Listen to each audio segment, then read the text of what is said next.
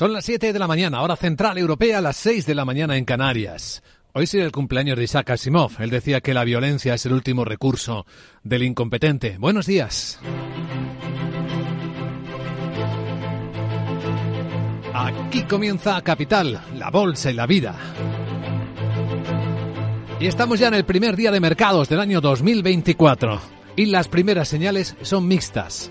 Hay cosas que parecen ir mejor y cosas que se ralentizan. Empieza el año prácticamente como lo dejamos el último día de 2023.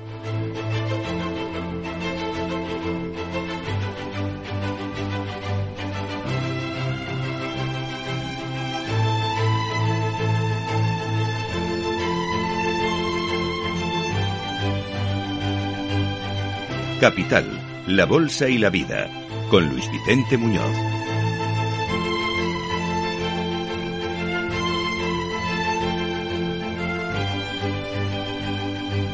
La primera mirada, la más urgente, es para Japón, donde el número de víctimas por el terremoto que azotó la parte oeste del país en el primer día del año asciende a 30 víctimas mortales. El temor es a que se reproduzcan algunas réplicas después de la vibración principal de la Tierra. En la escala Richter fue 7,6, fue muy fuerte el terremoto y los daños materiales han sido también muy altos, están evaluándolos. Mucho movimiento de población, más de 100.000 personas fueron evacuadas tras un sistema de alerta que funciona muy bien en Japón. Pero la situación sigue siendo un poco preocupante. La bolsa japonesa está cerrada, va a estar cerrada hasta el jueves. En las de Asia que están abiertas, la semana ha comenzado con tono mixto. Algunas han comenzado el año como lo acabaron, entre ellas las bolsas chinas. Las principales bolsas de Asia tienen a la de Hong Kong como protagonista de las caídas de comienzo de año y son ya del 1,7%. Shanghai la caída es menor de una décima. Enseguida contamos lo que está ocurriendo en China y eso que los viajes de la transición del año han sido buenos, aunque su gran fiesta, claro, empieza con su año nuevo chino en el mes de febrero. Pero tenemos datos que valorar ya los primeros del año, los PMIs del sector manufacturero. El dato privado en China, enseguida en Capital si ampliamos, ha salido positivo. Expansión ligera en la industria y fuerte contraste con lo que decía el dato oficial ayer y que la contracción era mayor.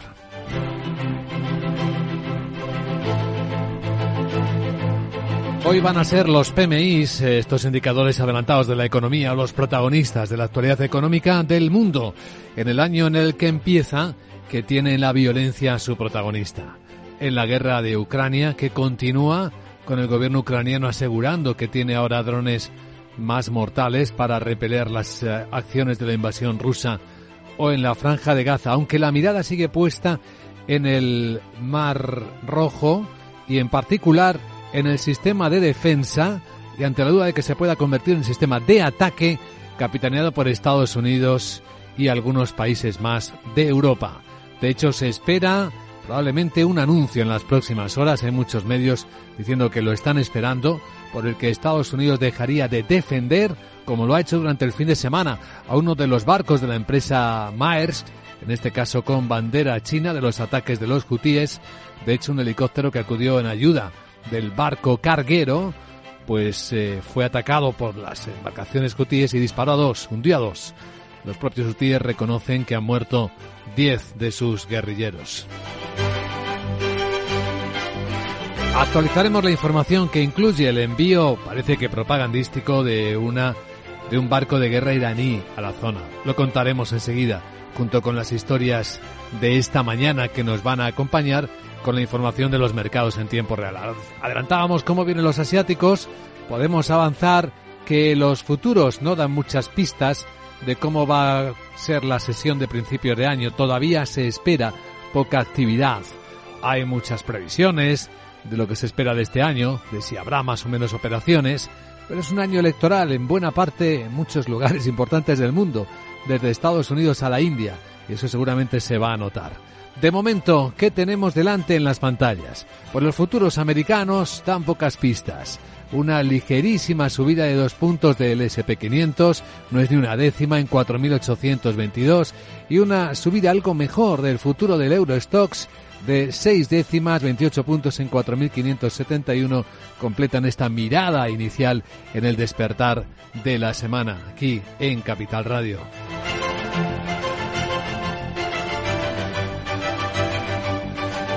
Del lado israelí tenemos varios focos de atención. Una, uno es el jurídico. El Tribunal Supremo ha anulado finalmente la reforma judicial que estaba a punto de costar la presidencia del gobierno Benjamín Netanyahu después de numerosas manifestaciones por todo el país justo antes de que estallara la crisis bélica con Gaza, antes de que fuera atacado Israel por los terroristas de Hamas.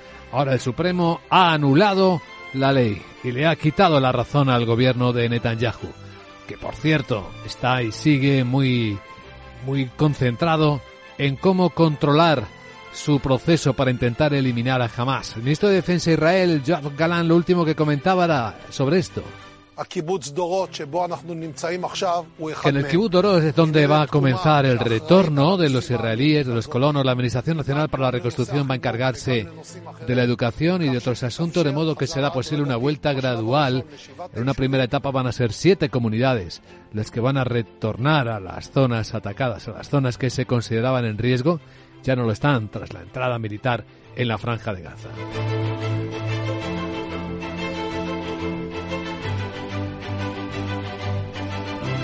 Y en la escena internacional, pues eh, situaremos a China enseguida en Capital Asia más detalle, después del importante discurso del presidente chino del 31 de diciembre, del fin de año, en el que volvió a hacer una referencia a Taiwán. Recordando que la reunificación de la patria es inevitable históricamente. Las compatriotas enamoradas del estrecho de Taiwán deben estar unidos con un sentido común de propósito y compartir la gloria del rejuvenecimiento, decía, de la nación china.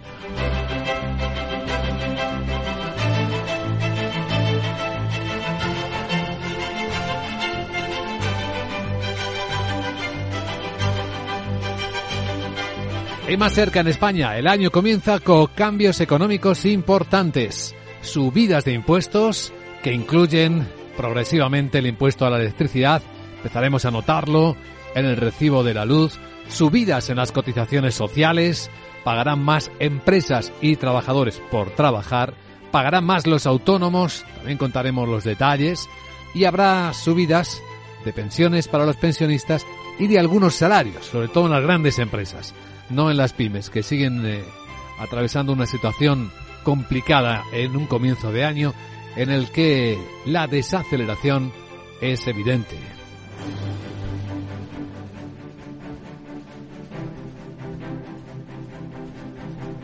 Escucha lo que viene en Capital Radio, las noticias que despiertan la economía a esta hora de la mañana con Miguel San Martín. Actualizamos la información en Asia, con Japón que ha desactivado ya la alerta por tsunami aunque eleva a 30 el número de muertes a causa directa del terremoto de 7,6 grados. Buenos días, una alerta que ha estado vigente unas 18 horas por posibles subidas de la marea en la costa occidental, mientras las autoridades alertan de que las víctimas pueden aumentar, sobre todo en la ciudad de Bajima, localidad de unos 23.000 habitantes en la prefectura de Ishikawa, que está entre las más afectadas ya que se encuentra muy cerca del epicentro. Según los bomberos, hay al menos 14 personas más atrapadas bajo los escombros. El primer ministro del país, Fumio Kishida, destaca el dispositivo movilizado para la ayuda. Tenemos información de que un millar de efectivos de las fuerzas de autodefensa han logrado llegar a la región y excluyendo la propia policía de la zona, el servicio de bomberos y las unidades de la Guardia Costera, hemos recibido informe de otras fuerzas policiales regionales que han llegado a esa zona con efectivos de ayuda en catástrofes y más de 2.000 efectivos del servicio de bomberos. Reconoce que los escombros en las carreteras, así como las continuas réplicas del seísmo, dificultan las labores de rescate y decenas de miles de hogares que siguen sin electricidad. El presidente de Estados Unidos, Joe Biden, ofrece a Japón cualquier ayuda que necesite para recuperarse del terremoto. Y enfocamos ahora Oriente Próximo, donde el Banco Central de Israel ha bajado los tipos de interés un cuartillo de punto, los tiene en el 4,5%, para intentar empujar a su economía en guerra. Y su Comité Monetario anuncia que se centra en estabilizar los mercados y reducir la incertidumbre. Reconoce que el conflicto tiene importantes consecuencias económicas, tanto en la actividad real como en los mercados financieros. Mantiene, pero con mucha cautela, las perspectivas de crecimiento en un 2% para 2023 y 2024 y lo eh, será del 5 en 2025. Alerta de que afectarán las decisiones de, que el Gobierno deberá tomar sobre cómo el presupuesto para este año año abordará las necesidades civiles y de defensa derivadas de la guerra. Asegura que el empleo recuperará su vigor tras la fuerte caída sufrida al inicio de la guerra, pero que el sector inmobiliario sí está con un recorte de precios. La entidad afirma que el mercado de crédito continuará la tendencia a la desaceleración del crédito a empresas y hogares en paralelo con la desaceleración general de la actividad económica. Parece un gran impacto de un país en guerra, pero lo que sí que ha tenido impacto la decisión del Supremo, el Tribunal Supremo israelí, que ha anulado la controvertida ley del primer ministro Benjamín Netanyahu que limitaba la supervisión judicial. Y que quitaba poder a la propia Corte para revisar y revocar decisiones gubernamentales con base en si éstas eran razonables o no. El tribunal, por una ajustada mayoría de 8 de los 15 jueces, deroga la norma ya que considera que causa un daño grave y sin precedentes a las características fundamentales de Israel como Estado democrático. El foco ahora mismo está de nuevo en el Mar Rojo, donde Irán ha, dice haber enviado un buque de guerra después de que la Armada de Estados Unidos Unidos destruyera tres embarcaciones hutíes. Una medida que corre el riesgo de agravar las tensiones y complica el objetivo de Washington de proteger una vía navegable vital para el comercio mundial y es que por ese canal transita aproximadamente el 12% de todo ese comercio. Una delegación hutí se ha reunido con altos cargos en Teherán después de que Estados Unidos matara a 10 de sus milicianos durante un ataque contra un portacontenedores de la danesa Moller Max. El portavoz de los hutíes, el general Yaya Sarea, reconoce estas bajas y afirma que seguirán con su misión en el Mar Rojo. Los movimientos militares en el Mar Rojo, dice el portavoz UTI, para proteger a los barcos israelíes no impedirán que Yemen cumpla con su deber religioso, ético y humanitario de apoyar y estar junto a los oprimidos de Palestina y Gaza. También hacemos un llamamiento a otros países para que no participen en el peligroso llamamiento de Estados Unidos, ya que puede tener repercusiones negativas para todos. Mientras tanto, con la gracia de Alá, las fuerzas navales de las Fuerzas Armadas yemeníes ha logrado llevar a cabo una operación militar dirigida contra un portacontenedores que se dirigía a los puertos de la Palestina ocupada. Este ha sido el segundo gran ataque marítimo de los hutíes en menos de 24 horas y se produjo después de que Dinamarca anunciara el envío de una fragata al Mar Rojo para unirse a esa coalición marítima liderada por los Estados Unidos. Novedades en la otra guerra, en la europea, en Ucrania, el gobierno de Noruega va a permitir a partir de hoy vender directamente armas al país. Y lo podrán hacer ya las empresas de la industria de defensa del país ante las perspectivas de que la guerra con Rusia se prolongue en el tiempo. Además de armamento, también permitirá la venta de otros productos relacionados con la industria de defensa noruega. El presidente ruso, Vladimir Putin, ha condenado el ataque contra la ciudad de Belgorod, que ha dejado al menos 20 muertos e insiste en que sí, él quiere terminar la guerra, pero con sus condiciones. Nosotros también queremos poner fin al conflicto lo antes posible, dice Putin pero solo nuestros términos. No tenemos ningún deseo de luchar indefinidamente, pero tampoco vamos a ceder en nuestras posiciones. El presidente ucraniano Volodymyr Zelensky ha confirmado en una entrevista que publica hoy The Economist que no hay señales reales de que Rusia esté interesada en las conversaciones de paz o en la paz misma. También que la idea de que Rusia va ganando no es más que una sensación. Bueno, y en España las cosas nuevas en economía. A partir de hoy entran en vigor las nuevas subidas de impuestos y los nuevos impuestos. Entre otras cosas, ya está en vigor la reforma del PVPC, el precio voluntario para el pequeño consumidor de electricidad, que afecta a 8,6 millones de consumidores. Efectivamente es la tarifa regulada y según el gobierno el objetivo es reforzar la protección de esos consumidores frente a la volatilidad de los mercados energéticos. Así, a partir del día 1 el 75% de este precio estará determinado por el precio diario, mientras que el 25 por el mercado de futuros. Eso irá cambiando hasta 2026 que 26 que el peso del mercado de futuros llegará al 55%. Según la patronal eléctrica, el los consumidores que puedan acogerse a esta tarifa regulada son tanto personas físicas como microempresas empresas que tengan contratado una potencia igual o inferior a 10 kilovatios. A nivel fiscal, las facturas sí notarán el incremento del IVA de la electricidad que pasa del 5 al 10% todo 2024. También lo van a notar este mes eh, los trabajadores, las empresas y los autónomos en particular. Con la subida de las cotizaciones, este año van a pagar cuotas mensuales mínimas de dos, pasan de 225 a 530 euros. Tendrán obligación a presentar la declaración de la renta. El despliegue del nuevo sistema de cotización de autónomos en función de los ingresos reales continúa continúa este 2024 en el que los trabajadores por cuenta propia pagarán a la Seguridad Social cuotas que depende de sus rendimientos netos. Eh, está acordado con las principales organizaciones de autónomos. Arrancó a principios del año pasado y contará con un periodo de transición de nueve años hasta 2032. Tienen la posibilidad de cambiar su tramo cada dos meses con un total de seis al año para adaptar su cotización a las previsiones de ingresos en cada época y de su actividad profesional. Todas aquellas personas que hayan estado dado de alta en 2023 como autónomos, aunque solo sea un día, tendrán que hacer a partir del 24 de manera obligatoria la declaración de la renta. Hacienda que va a estrechar el control aún más eh, eh, a las operaciones entre particulares. De hecho, las plataformas digitales deberán informarle por ventas superiores a 2.000 euros o a las 30 operaciones. La nueva directiva europea que ha entrado en vigor obligará a estas empresas a compartir cierta información sobre sus vendedores con las autoridades fiscales de los países de la Unión. Así, plataformas como Wallapop o Vinted estarán obligadas a recopilar, verificar y comunicar información sobre determinados vendedores que utilizan sus servicios. Esta información debe eh, verificarse cada año natural y ser comunicada a más tardar el 31 de enero del año siguiente. Y en la agenda de hoy, ¿qué tenemos? ¿Qué tienes, Sarabot? Muy buenos días.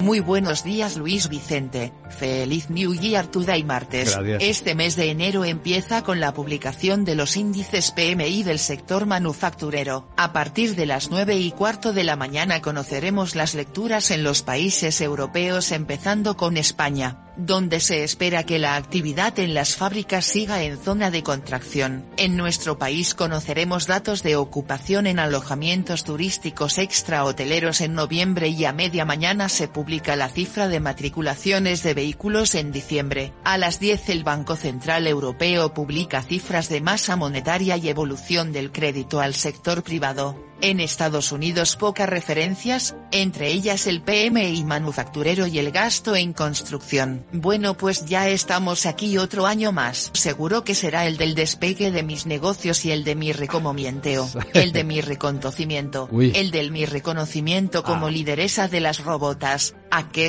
pues sí? Bueno vamos a escuchar ahora en qué bolsas son las mejores para invertir y me han chivado que habrá sorpresas. Jeje. Qué lista soy. Ah, Chao. Te estás adelantando, sí, porque en unos minutos vamos a saludar a Rafael Galán Perpe. Tiene ya recién terminado su ranking de bolsas de 2023.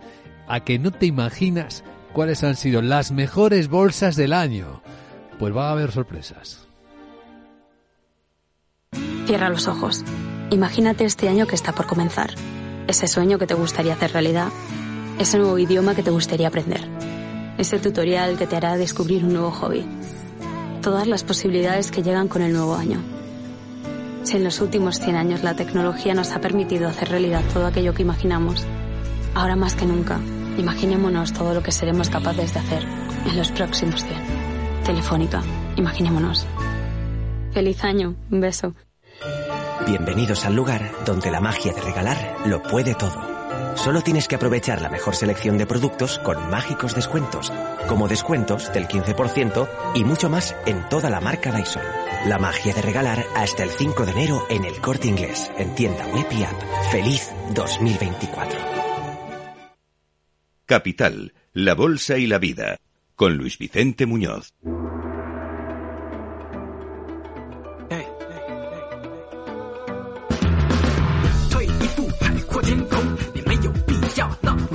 Esto es Capital Asia, ya ha empezado el año en los mercados del mundo, en los asiáticos, y el primer tono marcado por las bolsas de Asia es el mixto. Hay bolsas que empiezan el año pues tan mal como lo acabaron, las chinas, y hay otras que están pues eh, subiendo ligeramente en el comienzo, como la surcoreana. Vamos eh, a poner el primer contexto del año. Laura Blanco, muy buenos días. Buenos días, Luis Vicente. Pues la semana empieza, eso sí, en Asia, con la ausencia del mercado japonés cerrado por festivo. Japón no empieza el año hasta el jueves y con la mirada puesta en los efectos del terremoto que ha afectado al país con el cambio del año. Datos macro, pues sí, tenemos. Y aquí ponemos a China en el centro. Actividad en las fábricas según el índice PMI Caixin. Mejor de lo esperado, 50.8. Se esperaba un 50.4, pero esta mejora inesperada contrasta con el dato oficial que se publicaba en Beijing el domingo que mostraba que la actividad de las fábricas cine sigue en zona de contracción. Además, el dato de China luce menos si tenemos en cuenta el contexto PMIs de otros países que también se han publicado en Asia, por citar alguno, Malasia, Vietnam, pues han sido cifras, pero es de lo esperado, así que todavía está inundado de pesimismo el mercado asiático respecto a lo que puede hacer este año 2024. Y eso que los tres días de vacaciones que han tenido los chinos con motivo del Año Nuevo Occidental, puesto que su Año Nuevo va a ser dentro de un mes, han sido extraordinarios. 135 millones de viajes se han visto. Un 155% más que el año pasado y los ingresos por turismo interno, y esto es importante, han sumado prácticamente 10.200 millones de euros. Entre el 30 de diciembre y el 1 de enero se realizaron más de 128 viajes en la red de transporte de China, un 79% más que hace un año y un 33% más que en el año 2022. También aumenta el viaje por ferrocarril a un ritmo del 177%. Por curiosidad, si quieren saber cuál es el destino turístico estrella de los chinos, es una ciudad que se llama Chongqing 5 millones de personas han ido en estos tres días échenle un vistazo. Bueno, vamos con asuntos clave geopolíticos importantes este año, las elecciones en Taiwán. Sí, 13 de enero, cita electoral clave para la estrategia por el interés de China en reunificar eh, la isla y la preocupación de Estados Unidos porque en Taiwán está TSMC, la empresa que fabrica los chips más avanzados del mundo. Preparando el terreno de cara a las elecciones, el propio Xi Jinping, el presidente de China, en su discurso del 31 de diciembre. La reunificación de la patria es una inevitabilidad histórica histórica, los compatriotas han volado el estrecho de Taiwán deben estar unidos por un sentido común de propósito y compartir la gloria al rejuvenecimiento, dice. Bueno, pues las elecciones en Taiwán, punto de interés internacional, igual que la economía china. Xi Jinping señalaba también en su discurso de cierre de año occidental, ¿no? El calendario gregoriano, pues que con el cambio de año el país va a mejorar la tendencia positiva de su recuperación económica en 2024 y va a sustentar el desarrollo económico a largo plazo con reformas más profundas. Veremos qué reformas aplica. Como adelantamos, la, el año no está comenzando nada bien, tampoco lo acabó bien, lo veremos enseguida con Perpe en el resumen, en el ranking de las mejores y peores em, eh, bolsas del 2023 en las bolsas chinas. Hong Kong, de hecho, está cayendo el 1,8%, se está acusando la caída.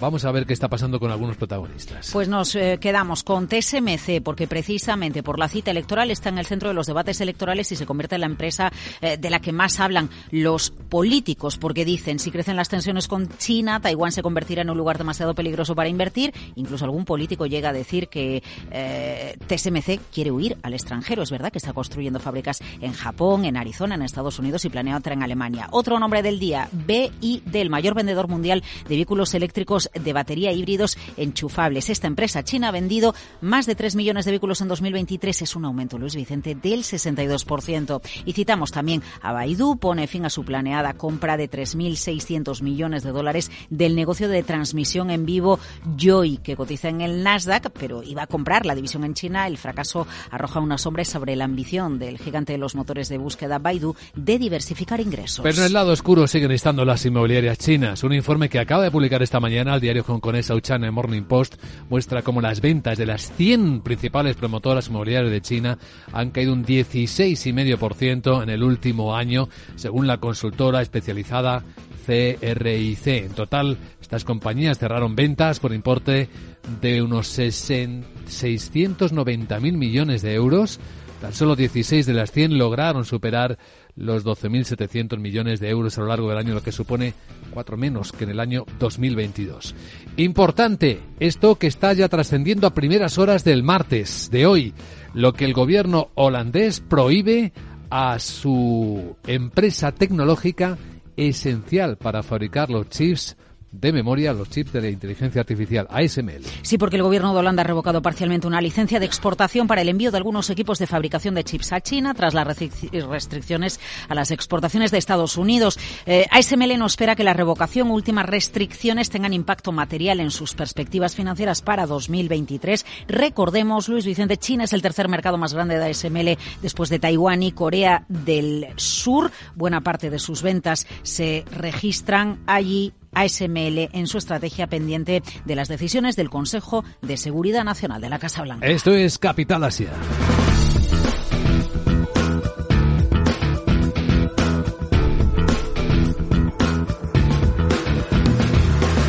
Y si hay un ranking popular a estas alturas del año, es el que cada año elabora puntualmente Rafael Garán Perpe, analista independiente sobre ¿Cuáles han sido las mejores y las peores bolsas del mundo en el último año? Perpe, muy buenos días y feliz año nuevo.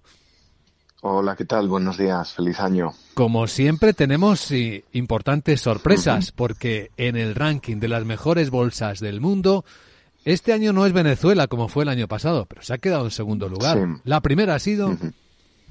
Argentina, efectivamente. Bueno, pues ya sabemos que con esos niveles de inflación, también el efecto divisa, mm, pues hemos visto una subida del 360%. Es verdad que Venezuela efectivamente es la segunda que ha moderado, entre comillas, la inflación, pues la subida ha sido del 180%. Así que, bueno, esas dos siempre se sitúan por esos motivos eh, al principio del ranking, efectivamente. Los inversores profesionales y los que siguen los mercados sabrán que el Nasdaq ha tenido un año espectacular, pero el Nasdaq no ha sido ni la primera, ni la segunda, ni la tercera, ni la cuarta mejor bolsa en términos de rendimiento en 2023. La tercera y la cuarta son dos auténticas sorpresas. Pues sí, así es. Eh, Egipto con una subida del 70%, Nigeria con una subida del 46%. Parecía que se, se cortaba la comunicación justo ahora mismo con Rafael Galán Perpe. Eh, Nigeria, decíamos, Rafa, Rafa eh, el 46%. Pues sí, así es. Eh, Nigeria con una subida también muy importante y bueno, pues hemos visto que, digamos que en la región africana, pues eh, esas dos bolsas, eh, la verdad es que han tenido una subida también bastante significativa. Una sorpresa también importante en el ranking de las mejores bolsas del año es lo altas que aparecen algunas bolsas de Europa que no son las más importantes. Sí, correcto. Bueno, pues Grecia también continuó la subida del año pasado, prácticamente el 40%, y luego el este de Europa, eh, Hungría y Polonia, pues también alrededor de esos niveles, 38, 36%. El este de Europa, bueno, pues eh, parece que eh, gracias a varios flujos que ha recibido de inversión y demás, pues ha tenido esa subida también que es muy relevante. ¿En qué lugar queda el mercado español? Pues eh, alrededor de las eh, 25 primeras, digamos, y sube, eso sí, el IBEX eh, un 22,8%, es la mayor subida desde el año 2009 y prácticamente, bueno, pues empata con, con la bolsa irlandesa también, un 23% que ha subido este año prácticamente. Veamos si es correcta nuestra sensación. ¿Las peores bolsas en términos de rendimiento del año han sido las chinas? Pues efectivamente, sí, la bolsa china ha tenido un año muy malo, bueno, en concreto el índice de Shanghai con una caída del 4% aproximadamente, pero Hong Kong es prácticamente la peor junto con Tailandia. En Hong Kong la caída es del 14% y Tailandia un 15% junto con alguna otra bolsa de ASEAN, pues es de las pocas que ha quedado en negativo este año. Bueno, pues destacando efectivamente Filipinas y Malasia, como decía, eh, por ese efecto también negativo de la bolsa china. ¿Alguna otra bolsa en particular que a ti te haya sorprendido en su comportamiento de este año? Bueno, pues eh, yo creo que eh, la bolsa, por ejemplo, de, Vietnam sí que sigue eh, teniendo esa subida, bueno, pues bastante importante, un 12%. Destaca, como decía, entre las caídas que se han producido en las bolsas de, del sudeste asiático, bueno, pues debido a una mejora también ahí sí que en los flujos, eh, mucho más dinamismo de la economía este año y bueno, pues es un poco la que, la que destacaría de esa región. Rafael Galán Perpe y este ranking que ilustra muy bien cómo se comporta el mundo a través de sus bolsas. Gracias por compartirlo en Capital Radio. Que vaya todo muy bien, Rafa. Un abrazo fuerte. Gracias a vosotros. Un abrazo. Buen día. Capital Radio. Diez años contigo.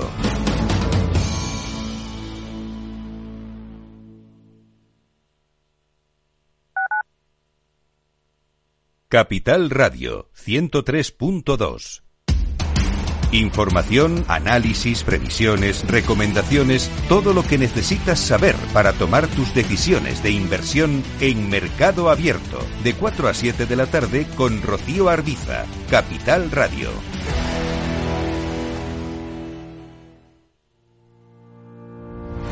Los miércoles a la una de la tarde en Capital Radio, Gestión del Talento. El escaparate de la formación para el empleo. Expertos formadores, agentes sociales y representantes de la Administración se dan cita en este espacio para impulsar el valor de la formación y el talento. Un espacio de Fundae, la Fundación Estatal de Formación para el Empleo, dirigido por José Joaquín Flechoso.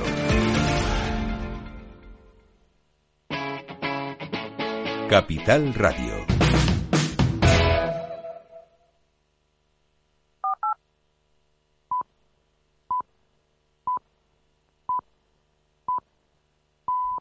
Las siete y media de la mañana, hora central europea, seis y media en Canarias. Nunca permitas que el sentido de la moral te impida hacer lo que está bien, solía decir Isaac Asimov. Hoy sería el cumpleaños de este famoso escritor y bioquímico estadounidense de origen ruso. Buenos días.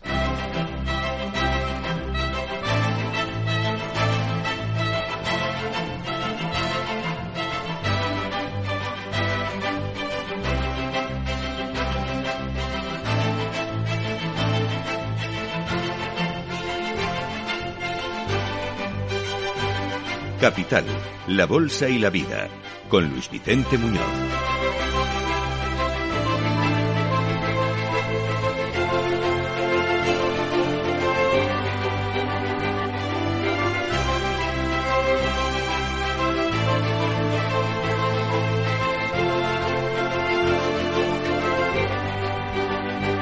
Martes, segundo día del mes de enero, año 2024. Ya han comenzado a moverse por primer día del año los mercados del mundo en el lado asiático y lo están haciendo con tono mixto. No hay una tendencia marcada a esta hora de la mañana.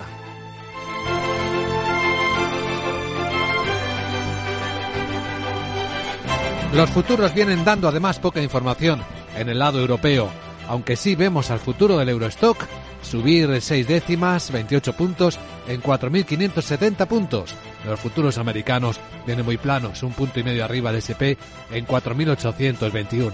El año ha vuelto a comenzar mal en los mercados de China. En la bolsa de Hong Kong, las caídas que estamos viendo se acercan al 2%. Y eso que entre los primeros datos del año está el PMI Caixin, la encuesta privada en la industria que muestra una ligera expansión, una lectura 50.9 que contrasta fuertemente con los datos oficiales que ayer mismo decían que en China la industria está profundizando en la contracción.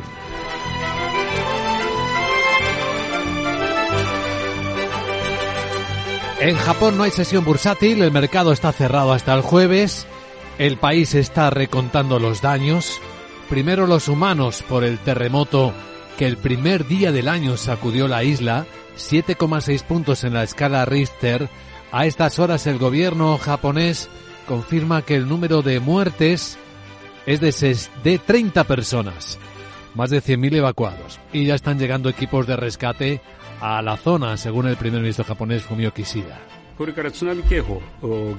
Quien dice que ahora que se ha levantado la alerta por tsunami podemos, podremos asegurar las rutas de transporte marítimo.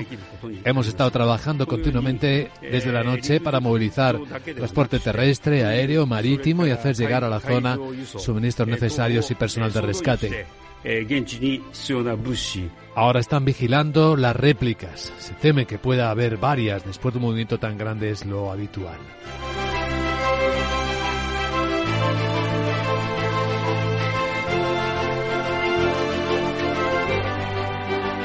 Foco geoestratégico importante en el comienzo del año y de la semana, el Mar Rojo, al que la Armada iraní ha enviado un buque de guerra después de que Estados Unidos defendiera a un barco carguero de más de los ataques de los hutíes de hecho hundiera tres embarcaciones. Los hutíes han reconocido las bajas, según su portavoz Yahaz Sarea. Él decía que mientras las Fuerzas Armadas del Yemen están llevando a cabo sus deberes habituales de seguridad, la estabilidad y la protección de la navegación, cumpliendo su deber humanitario declarado por Yemen, de impedir que los barcos israelíes o que se dirigen a puertos ocupados de Palestina pasen por el Mar Rojo en solidaridad con el pueblo palestino, las fuerzas del enemigo estadounidense han atacado tres barcos nuestros y como resultado diez miembros han sido martirizados y están desaparecidos.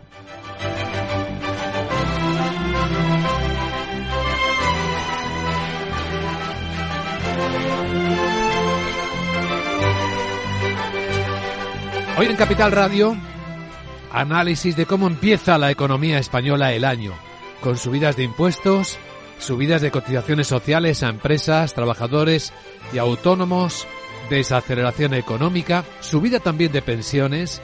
Nos va a ayudar con el análisis, con el diagnóstico, don Santiago Carbó, catedrático de análisis económico, director de estudios financieros de Funcas, que estará en directo con nosotros a las 8 y 10, 7 y 10 en Canarias. Y tras él entraremos en la gran tertulia de la economía con Manuel Moreo, Miguel Córdoba y Rafael Moreno. Con ellos analizaremos las noticias de la mañana que vamos a actualizar en este instante con Miguel San Martín antes de presentar el primer informe de preapertura de los mercados europeos con sus protagonistas. Eh, algunos que están apareciendo en la última hora como Avangrid. Enseguida contamos lo que acaba de comunicar esta empresa controlada por Iberdrola.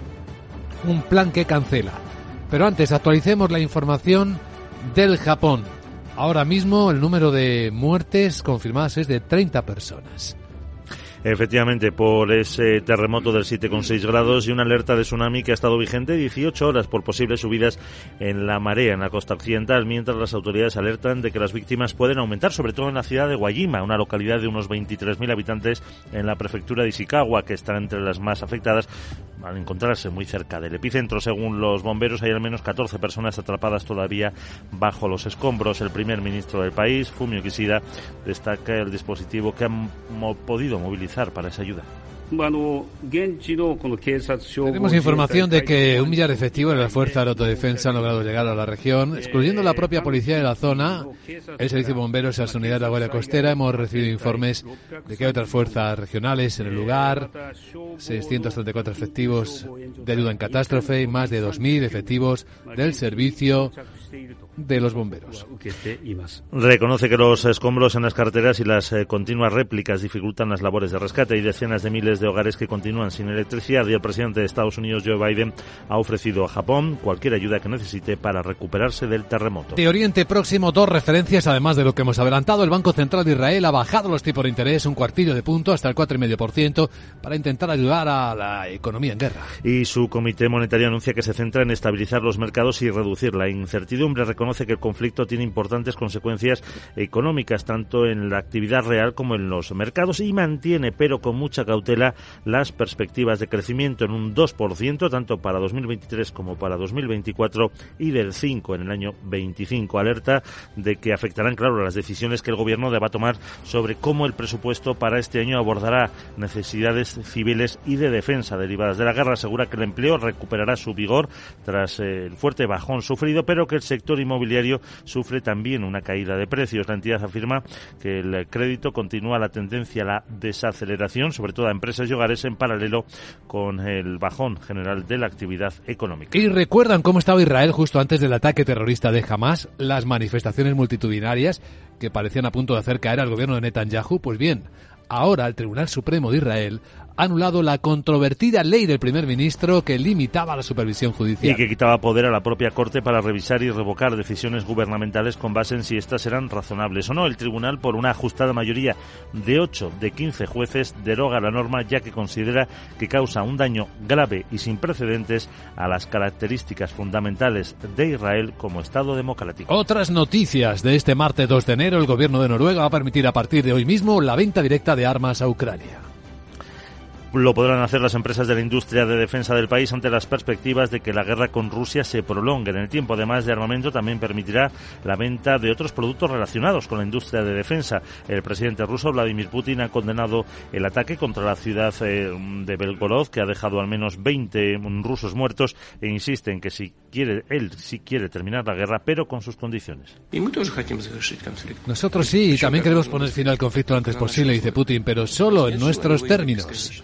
No tenemos ningún deseo de luchar indefinidamente, pero tampoco vamos a ceder nuestras posiciones. El presidente ucraniano Volodymyr Zelensky ha confirmado a The Economist que no hay señales reales de que Rusia esté interesada en las conversaciones de paz o en la paz misma. También que la idea de que Rusia va ganando es eh, simplemente una sensación. Y en España comienza el año con nuevas subidas de impuestos. De hecho, ya ha entrado en vigor hoy la reforma del precio voluntario para el pequeño consumidor, llamado PVPC, que afecta a 8,6 millones de contratos. Efectivamente, es la tarifa regulada de la electricidad y según el Gobierno el objetivo es reforzar la protección de los pequeños consumidores frente a la volatilidad de los mercados energéticos. A partir del día 1, el 75% del PVPC estará determinado por el precio diario, mientras que el 25 lo hará por el mercado de futuros. Esto irá cambiando hasta el 2026, que esa parte del mercado de futuros llegará al 55%. Según la patronal eléctrica, AELEC, los consumidores que pueden acogerse a esta tarifa regulada son tanto personas físicas como microempresas que tengan contratado una potencia igual o inferior a 10 kilovatios. A nivel fiscal, las facturas ya notarán el incremento del IVA de la electricidad que pasa del 5 al 10% todo 2024. Y entre las nuevas subidas, hoy ya empiezan a ganar menos los autónomos, también trabajadores y empresas, eh, porque suben las cotizaciones a la seguridad social en el caso de los autónomos, las cuotas mínimas de 225 a 530 euros. También van a estar obligados a presentar declaración de la renta. Es el despliegue del nuevo sistema de cotización en función de sus ingresos reales que continúa en 2024 y en el que los trabajadores por cuenta propia pagarán a la seguridad social según sus rendimientos netos. Un sistema acordado con las principales organizaciones de autónomos que arrancó a principios del año pasado y tiene un periodo de transición de nueve años hasta 2032.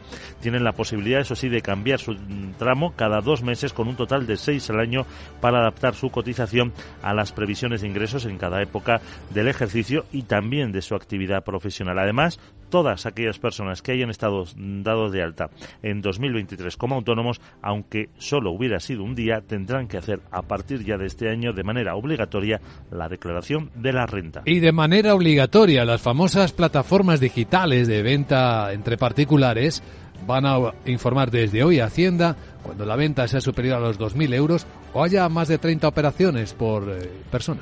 Así, esta nueva directiva europea que ha entrado en vigor obligará a las empresas a compartir eh, la información sobre sus vendedores con las autoridades fiscales de todos los países de la Unión. Así, mm, empresas, plataformas como Wallapop o Vinted estarán obligadas a recopilar, verificar y comunicar la información a las autoridades sobre determinados vendedores que utilicen sus servicios. Esta información se enviará al final del año natural y ser comunicada a más tardar el 31 de enero del año siguiente. Y en la agenda del martes, hola Sarabot, actualizamos. Buenos días. Muy buenos días Luis Vicente. Antes que nothing, ¿todavía puedo seguir diciendo feliz Happy New Year? ¿Hasta cuándo? Ya. Estas son cuestiones fundamentales para la economía mundial Jeje. Bueno, te cuento que este mes de enero empieza con la publicación de los índices PMI del sector manufacturero. A partir de las 9 y cuarto de la mañana conoceremos las lecturas en los países europeos empezando con España, donde se espera que la actividad en las fábricas siga en zona de contracción. En nuestro país conoceremos datos de ocupación en alojamientos turísticos extra hoteleros en noviembre y a media mañana se publica la cifra de matriculaciones de vehículos en diciembre. A las 10 el Banco Central Europeo publica cifras de masa monetaria y evolución del crédito al sector privado. En Estados Unidos pocas referencias, entre ellas el PMI manufacturero y el gasto en construcción. Bueno pues ahora me tienes que repetir cómo se llama la ciudad esa de China que la peta en vacaciones. Jeje, qué moderna soy hablando. ¿Me puedo dar un garbeito por allí? Sí. Seguro que soy la estrella y me pagan por ir. Eh. Ahora hablas con tu amigo sí, y sí que sí que me lleva. Jeje. Chao. Ya me contarás si te gusta o qué tiene de especial esa ciudad para que 5 millones de chinos lo hayan convertido en su cita de fin de año. Bueno, a continuación, la mirada precisa sobre cómo va a despertar el mercado europeo en este año 2024.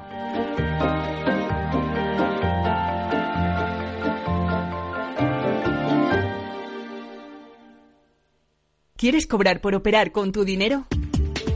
Con DarwinX es posible y funciona así. Operas un universo de más de 1.500 instrumentos financieros en condiciones competitivas, con nuestro broker o a través de Interactive Brokers. Y aquí viene lo bueno. Mientras operas, construyes tu track record para nuestra gestora que te paga por tu éxito. Llevamos más de 10 años impulsando el talento. Hemos atraído más de 95 millones de dólares de capital inversor y pagamos a nuestros mejores traders cientos de miles de euros al año en comisiones de éxito. Darwinex, donde no pagas de más y cuanto mejor operas, más cobras. ¿A qué esperas? Tu capital está en riesgo. El rendimiento pasado no es una indicación de resultados futuros. Datos actualizados en agosto de 2023. Capital, la Bolsa y la Vida, con Luis Vicente Muñoz. Informe de preapertura de mercados europeos, el primero del año 2024, con la información de las pantallas de CMC Market Brokers, con volatilidad que sigue contenida, es decir, no hay miedo en el comienzo del año, tampoco hay gran preocupación, y lo que observamos para el mercado europeo es una apertura suavemente alcista. Puede ir desde las dos décimas que apunta el mercado alemán hasta las eh, seis que apunta el futuro del Eurostox, 29 puntos arriba en 4.572. En el lado americano no hay mucha información con el comportamiento del futuro del SP prácticamente plano en los 4.820 puntos. Laura Blanco, muy buenos días. Buenos días, 2024. Lo que sí que arranca Luis Vicente es con la miel en los labios de la bolsa después de lo dulce que ha sido el año que dejamos atrás, el mejor de la última década para el IBEX 35, 10.102 puntos. El nivel de partida para el selectivo de la bolsa española y con las eh, miradas puestas en las lecturas preliminares del PMI manufacturero en eh, Europa. Eh, encuestas adelantadas cuyos datos nos van a permitir hacernos una idea de lo que ha crecido o empeorado la economía de Europa en el cuarto trimestre de 2023. Vamos a tener que esperar al jueves para tener movimientos en la bolsa de Japón, el dato más importante de la semana el viernes, con el paro de diciembre en Estados Unidos y se sigue esperando una subida robusta en la creación de empleo. Pero ojo, porque hoy tenemos, este martes, tenemos un dato más importante en Europa. Bueno, masa monetaria, dinero en circulación por un lado, pero también la concesión de crédito. Es interesante la reflexión que nos deja Ignacio Cantos, que nos recuerda que en este 2024, con los bancos en foco por las esperadas bajadas de tipos de interés, será crucial dentro del sector bancario conocer cuál es el ritmo de concesión de crédito, porque eso va a ser determinante para los resultados de la banca seguimos en tipos razonablemente altos y los bancos seguramente van a obtener unos resultados razonables. Es verdad que deberíamos empezar a fijarnos más en las cifras de concesión de crédito y ver en ese sentido cómo va. Y eso sí que sería importante. Si son positivas, seguramente la banca eh, lo hará bastante bien. Bueno, y para comenzar el año hay un activo estrella. Ahora mismo vale 45.290 dólares un Bitcoin. Un Bitcoin que marca el mayor nivel desde abril de 2022, máximo de 21 meses, activo estrella 2023, 160% de subida. No lo olvidemos y que empieza 2024 brillando. Nadie lo quería tocar tras el cripto invierno o si lo tocaban algunos inversores, pasaba desapercibido y no estaba en el relato de los mercados. Detrás de la subida, pues eh, de manera inminente la decisión que tiene que tomar la SEC sobre la aprobación de un ETF, un fondo cotizado que invierte al contado directamente en Bitcoin. Se espera la decisión de la SEC antes del 10 de enero. Bitcoin ha subido más de un 10, no, de un 20% desde principios de diciembre a medida que se acercaba esa fecha límite para que la Comisión de la Bolsa de Valores de Estados Unidos dé su bendición al ETF de contado. Hace poquitas jornadas que ya José Luis Cabanalista independiente decía el Bitcoin camino de ser un activo financiero institucional. El Bitcoin se va a convertir en un activo financiero institucional, es decir, que las instituciones van a invertir al Bitcoin. De tal manera que yo lo que creo es que el Bitcoin ya ha pasado y las criptomonedas han pasado lo peor. Han recibido el ataque fuerte de los banqueros centrales, el ataque fuerte de los legisladores y ahora ya la SEC mm, está ordenándolo todo después de los pleitos que ha perdido y ya se está definiendo un modelo. Protagonista de hoy, Avangrid, la empresa controlada por Iberdrola.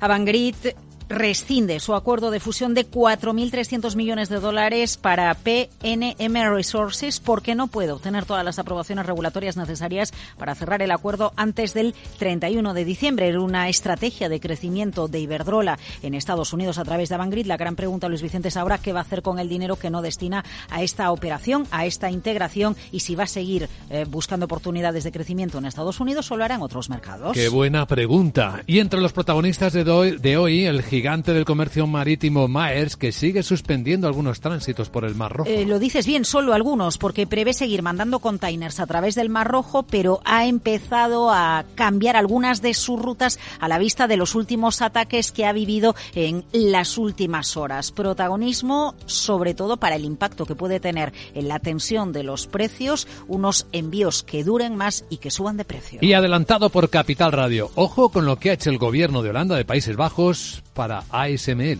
Ha revocado parcialmente una licencia de exportación para el envío de algunos equipos de fabricación de chips a China tras las restricciones a las exportaciones de Estados Unidos. Dice la empresa que no va a tener impacto material en sus perspectivas financieras de 2023, pero es que China es el tercer mercado más grande de ASML después de Taiwán y Corea del Sur. Y este apunte dedicado a los cazadores de dividendos en la bolsa española. Claro, porque hay lluvia de dividendos. Endesa, la primera en abonarlo este 1 de enero. El viernes, víspera de Reyes, Redey abona 27 céntimos, CIA Automotive 45 céntimos de euro. Y en las próximas jornadas, Repsol e Iberdrola también en foco retribuyendo al accionista. En el foco también va a estar, por cierto, hoy Nokia. Sí, porque el viernes ya con el mercado cerrado, no, el sábado a primera hora de la mañana con el mercado cerrado, dijo que no va a cumplir sus objetivos financieros porque no puede eh, dar cifras exactas de los ingresos que están vinculados a las renovaciones de licencias. Y en foco la energía con E.ON, su CEO acaba de declarar que va a ser un año tranquilo desde el punto de vista de suministro, que no hay problemas de suministro energético en Alemania, pero apunta a escalada de precios energéticos por el conflicto en el Mar Rojo. Y un protagonista más, Danone, que acaba de anunciar el grupo alimentario francés que ha firmado un acuerdo para vender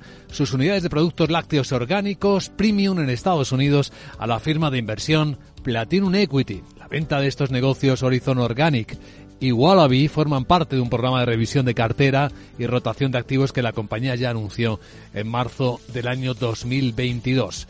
No ha revelado los detalles de la operación Danone, aunque sí que ha reconocido que la venta puede tener un impacto en sus finanzas de este año.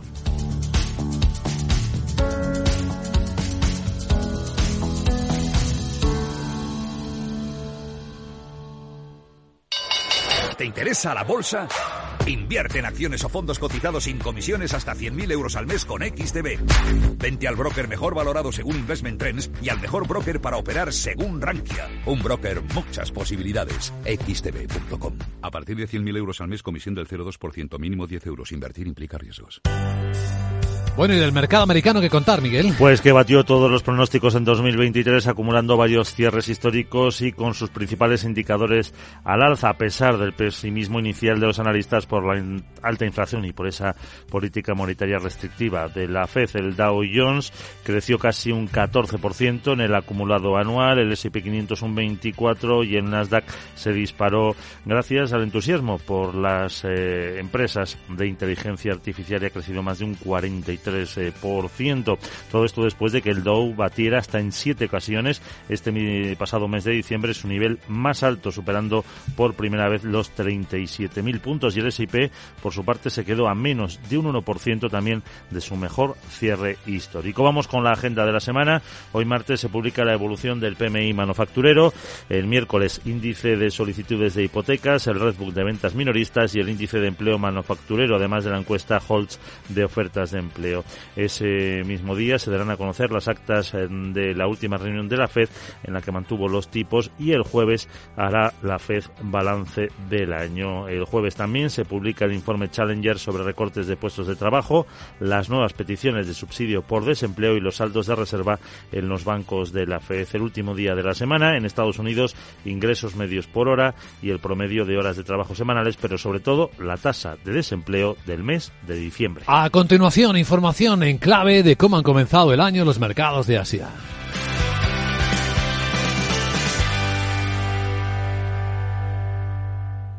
Me he quedado tirada con el coche. No puedo apoyar el pie. El incendio empezó en el salón. En estos momentos, ¿qué seguro elegirías? Elige Mafre, el mejor servicio 24/7 en acción, con más de 3.000 oficinas, 2.000 gestores telefónicos y 13.000 mediadores a tu disposición. Mafre, la aseguradora de más confianza en España. Capital, la Bolsa y la Vida, con Luis Vicente Muñoz.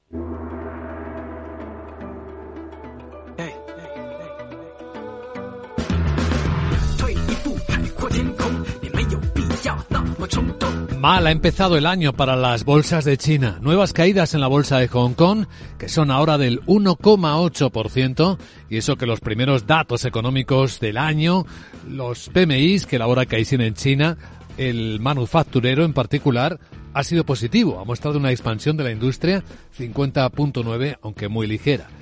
Problema es que contrasta con el dato oficial publicado ayer por China, que muestra lo contrario, una contracción que aún profundizaba más, que es lo que parece estar cotizando la bolsa china de Hong Kong. Entre otras cosas, también cotiza el informe preocupante que muestra cómo las ventas de las 100 principales promotoras chinas cayeron a ritmos del 16,5% en el año 2023. Y no cotiza el buen fin de año viajero que han tenido los chinos, con un aumento de los viajes, aunque su fiesta buena viene dentro de un mes, efectivamente. Tenemos esa caída en la bolsa de China como principal protagonista, mientras que en Tokio no hay sesión.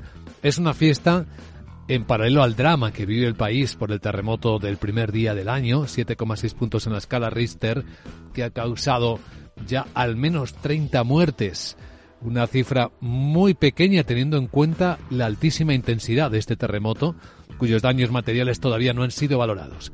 Más de 100.000 personas han sido desalojadas de la zona a la que están llegando los equipos de rescate. En Tokio no va a haber sesión hasta el jueves. En el resto de Asia tenemos una sesión mixta, con subidas de medio punto porcentual en la bolsa surcoreana y con recogida de beneficios en las bolsas indias en torno al 0,5%. Así están comenzando el año.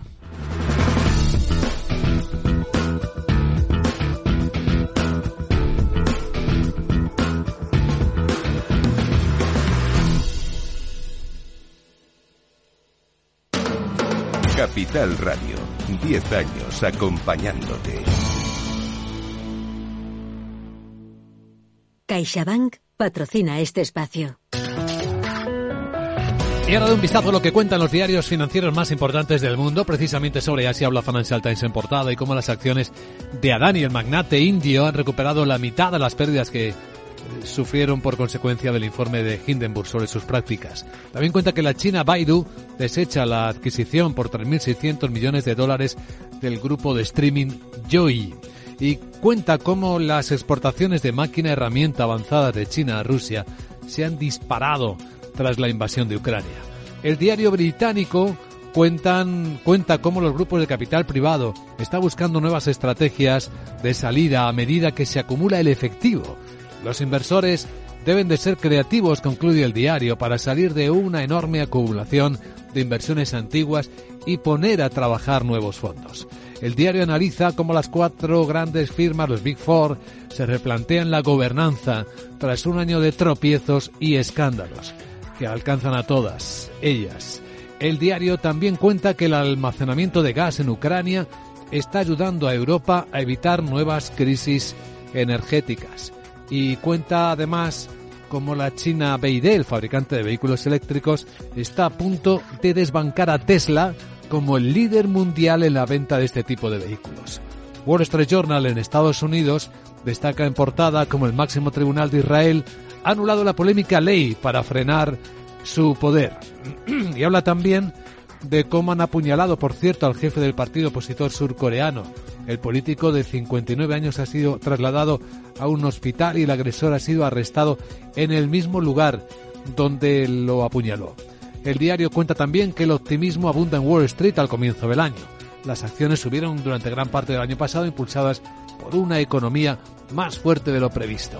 En los españoles, Guillermo Luna, buenos días. Muy buenos días. En cinco días leemos en su portada que Hacienda activará desde este mes de enero la tributación mínima del 15% para grupos. La normativa será retroactiva y ya está en audiencia pública. Además, España grabará las filiales de firmas de países que no apliquen la tasa mínima. Cinco días apunta también que el turismo espera un 2024 todavía mejor que el 2023 y recoge una entrevista con el consejero delegado de Binance, Richard Tenz. Señala que los usuarios confían en nosotros, pero admitimos nuestros errores. En el economista.es, Santander, CaixaBank y Cajamar se someterán a un ciberestrés. El Banco Central Europeo diseña un simulacro de ataque informático para 20 grandes bancos europeos, entre los que se encuentran estas tres entidades. Además, la bolsa española acelera su mejora de márgenes. La rentabilidad bruta de las 60 grandes cotizadas alcanzará el 12% de media en el año 2025. Finalmente, en expansión, Criteria Caixa afronta cambios en el Consejo. 11 de sus 15 miembros finalizan sus mandatos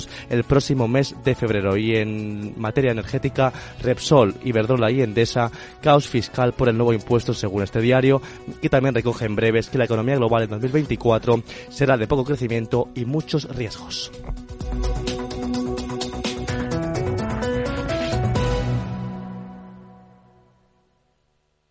CaixaBank ha patrocinado este espacio.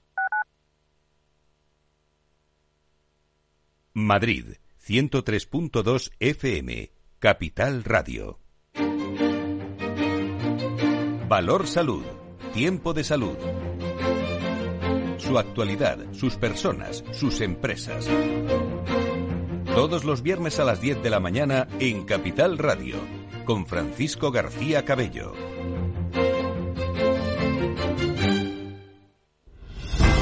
Si quieres estabilidad en el empleo, poder conciliar tu vida laboral y asegurarte una pensión para cuando te jubiles, debes escuchar Empleo Público. Todo lo relativo a las oposiciones, convocatorias, consejos para preparar las pruebas y la opinión de expertos de las administraciones públicas y de la formación. Los miércoles a la una y media de la tarde en Capital Radio tienes una cita con Empleo Público, con José Joaquín Flechoso.